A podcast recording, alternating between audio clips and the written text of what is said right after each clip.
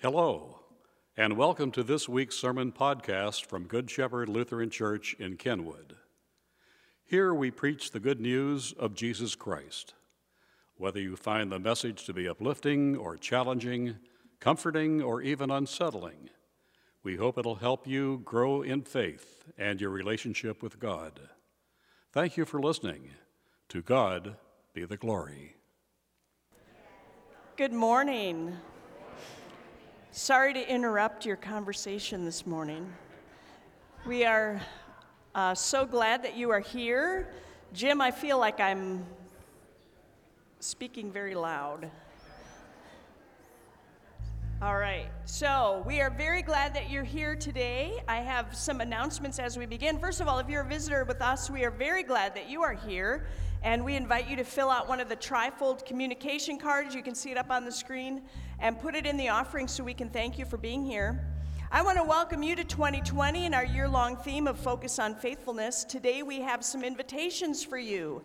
Immediately following this service at 10:30 there is going to be a class in room 100 about establishing your own vine time. Remember, Jesus said, I am the vine, you are the branches, and we are to stay connected to the vine. And Pastor Alice is going to be teaching a class about how to develop that habit of daily prayer in your life. She'll have some pointers for you. Today is also Connections Cafe, and along the wall as you exit the sanctuary, we have donuts today. So you can pick up a donut and go head into room 100 for the class or just stay around for, for some fellowship. Also, today at 4 o'clock, our contemplative practices class begins. If you are curious about what this is all about or you feel God stirring you that maybe you should check this out, please come. You don't have to register in advance. We'll be done today by 5:30. Packer kickoff is until 6:40, so you'll have plenty of time to get home. And we have childcare available tonight, so please come at 4 o'clock. Our resource table is open, and I'm sorry to say we have run out of the study Bibles. We did order some. And so they should be here next week. So please, if you're looking for one of those, we will have them next week. We have a bunch of other great resources there today, though, so stop by. We have good news to report about our first Wednesday night Good Shepherd Cafe. We were over the moon to have about 50 people there on Wednesday night. It was a great turnout. We have four more of them coming up starting uh, this week. There's another one and we have a meal and we share time together. We had people of all ages, and so we welcome you to come at 5:30 on Wednesday night to connect with others and be fed in both body and soul. And we did have a death in our congregation this week. June Weinhardt died at, earlier this week. Her funeral service will be Saturday at 11 o'clock with a visitation at 10. We ask you to please keep Dale Weinhardt, uh, her husband, and their family in your prayers. May God bless us as we worship. This morning, the first reading is a reading from Isaiah chapter 49. Listen to me, all you in distant lands. Pay attention, you who are far away. The Lord called me before my birth. From within the womb, he called me by name. he made my words of judgment as sharp as a sword. He has hidden me in the shadow of his hand. I am like a sharp arrow in his quiver. He said to me, You are my servant, Israel, and you will bring me glory. I replied, But my work seems so useless. I have spent my strength for nothing and to no purpose. Yet I leave it all in the Lord's hand. I will trust God for my reward. And now the Lord speaks, the one who formed me in my mother's womb to be his servant, who commissioned me to bring Israel back to him. The Lord has honored me, and my God has given me strength. He says, You will do more than restore the people of Israel to me. I will make you a light to the Gentiles, and you will bring my salvation to the ends of the earth. The Lord, the Redeemer and Holy One of Israel, says to the one who is despised and rejected by the nations, to the one who is the servant of rulers, Kings will stand in attention when you pass by. Princes will also bow low because of the Lord, the faithful one, the Holy One of Israel, who has chosen you. Here ends the reading. The second reading is a reading from 1 Corinthians. This letter is from Paul, chosen by the will of God to be an apostle of Christ Jesus, and from our brother Sosthenes. I am writing to God's church in Corinth, to you who have been called by God to be his own holy people. He made you holy by means of Christ Jesus, just as he did for all people everywhere who call on the name of our Lord Jesus Christ, their Lord and ours. May God our Father and the Lord Jesus Christ give you grace and peace. I always thank my God for you and for the gracious gifts he has given you, now that you belong to Christ Jesus. Through him, God has enriched your church in every way, with all of your eloquent words and all of your knowledge. This confirms that what I told you about Christ is true. Now you have every spiritual gift you need as you eagerly wait for the return of our Lord Jesus Christ. He will keep you strong to the end, so that you will be free from all blame on the day when our Lord Jesus Christ returns. God will do this, for he is faithful to what he says, and he has invited you into partnership with his Son, Jesus Christ, our Lord. Here ends the reading. Please stand for the reading of the gospel.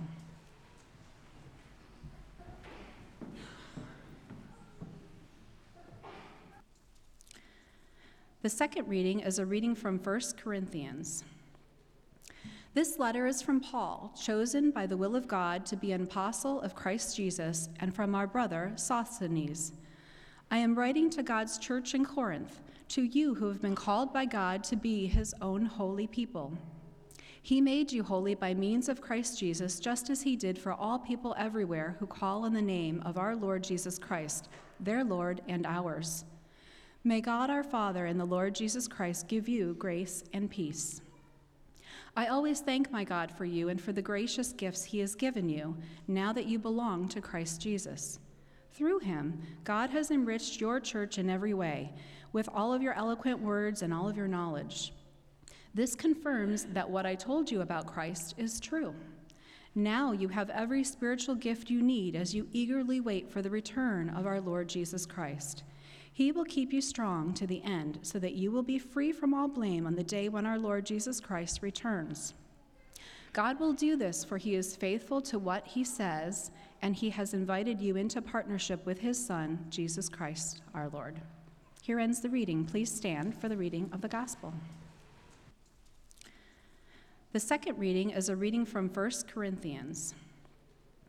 This letter is from Paul, chosen by the will of God to be an apostle of Christ Jesus, and from our brother Sosthenes. I am writing to God's church in Corinth, to you who have been called by God to be his own holy people. He made you holy by means of Christ Jesus, just as he did for all people everywhere who call on the name of our Lord Jesus Christ, their Lord and ours. May God our Father and the Lord Jesus Christ give you grace and peace. I always thank my God for you and for the gracious gifts he has given you, now that you belong to Christ Jesus. Through him, God has enriched your church in every way, with all of your eloquent words and all of your knowledge. This confirms that what I told you about Christ is true. Now you have every spiritual gift you need as you eagerly wait for the return of our Lord Jesus Christ. He will keep you strong to the end, so that you will be free from all blame on the day when our Lord Jesus Christ returns. God will do this, for he is faithful to what he says, and he has invited you into partnership with his Son, Jesus Christ, our Lord. Here ends the reading. Please stand for the reading of the gospel.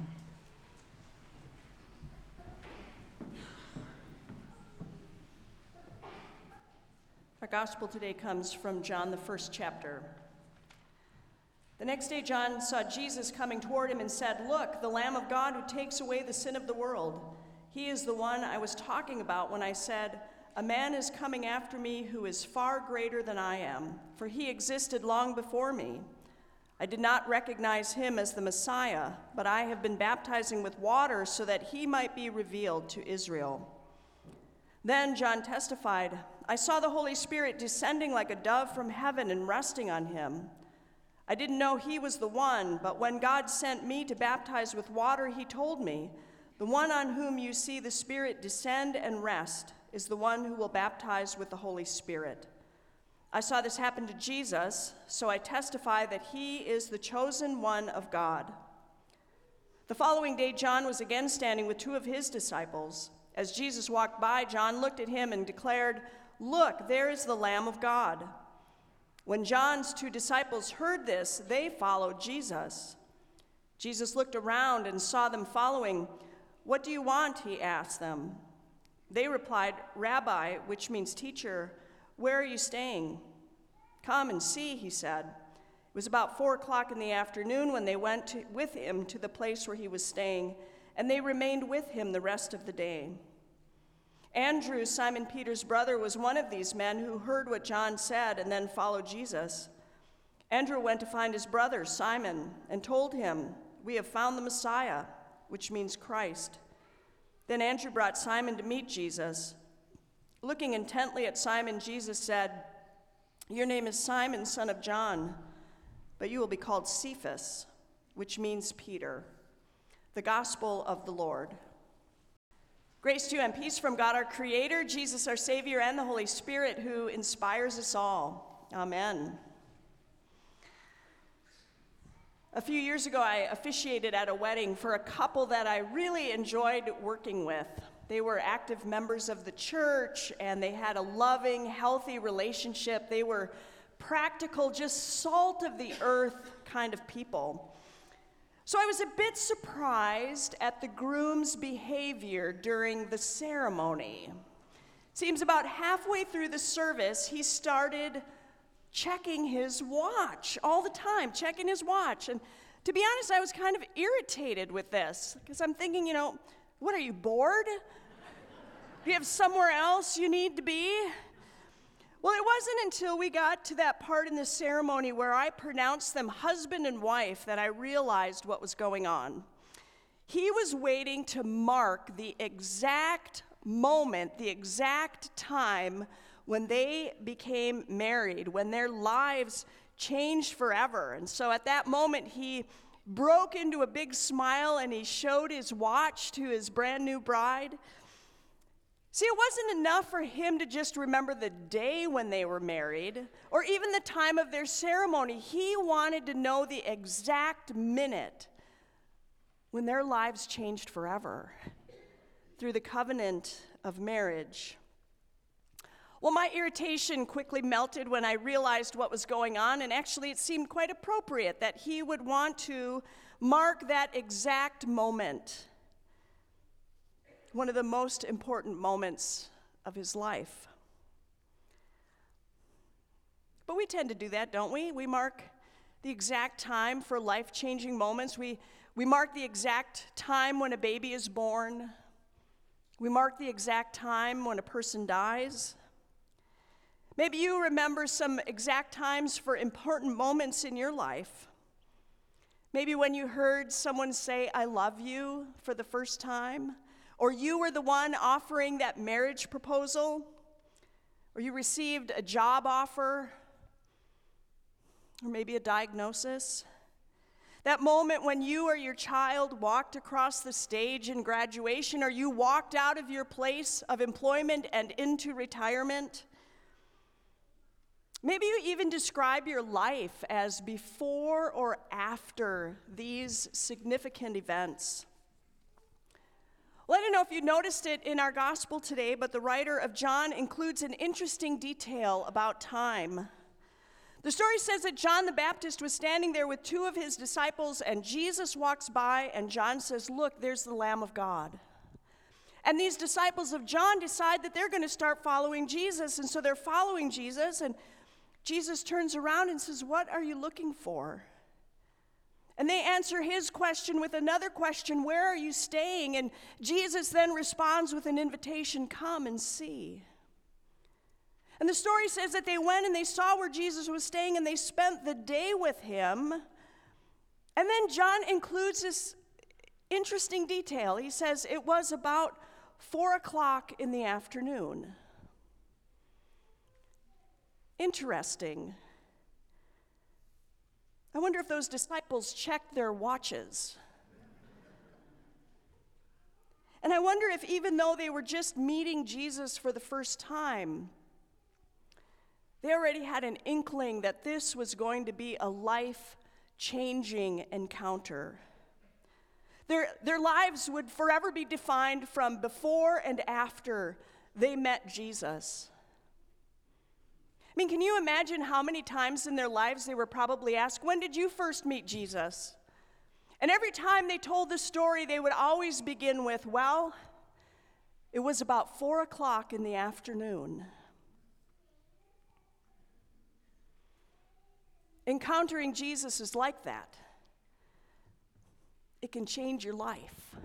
Not just the lives of those disciples, but our lives too. So, not to get too personal here, but have you ever had a holy encounter that became a Jesus marked moment in your life?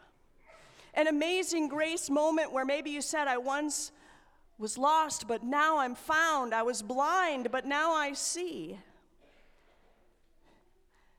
Maybe it's not that extreme, but what are your Jesus moments? I had one a few years ago. It was a Tuesday in the winter, about 8 o'clock in the evening. I was at a retreat in Chicago, and the retreat leader was taking us through a prayer exercise using guided imagery. So we were imagining ourselves in a story from Scripture. There were about 70 of us in the room, and we were breathing deeply and had our eyes closed. And the story the retreat leader was using uh, in the story, Jesus asked much the same question he asked in our gospel today What are you seeking? What are you looking for? What is it that you want me to do for you? It's a powerful question, especially when it's coming from Jesus. And so in my prayer, I imagine Jesus asking me this question What are you seeking? And what I was desiring most from Jesus in that moment was to just know that I was loved. And so in my prayer, I said, Jesus, let me know that you love me. And as I watched in my mind's eye, Jesus took me by surprise and he did this really playful, affirming, reassuring thing that I know that my brain could have never come up with on, my, on, on its own because it went all the way back to my childhood. The image that came to me almost made me laugh out loud. And I opened my eyes and I was filled with this warmth and joy and peace that was such a gift.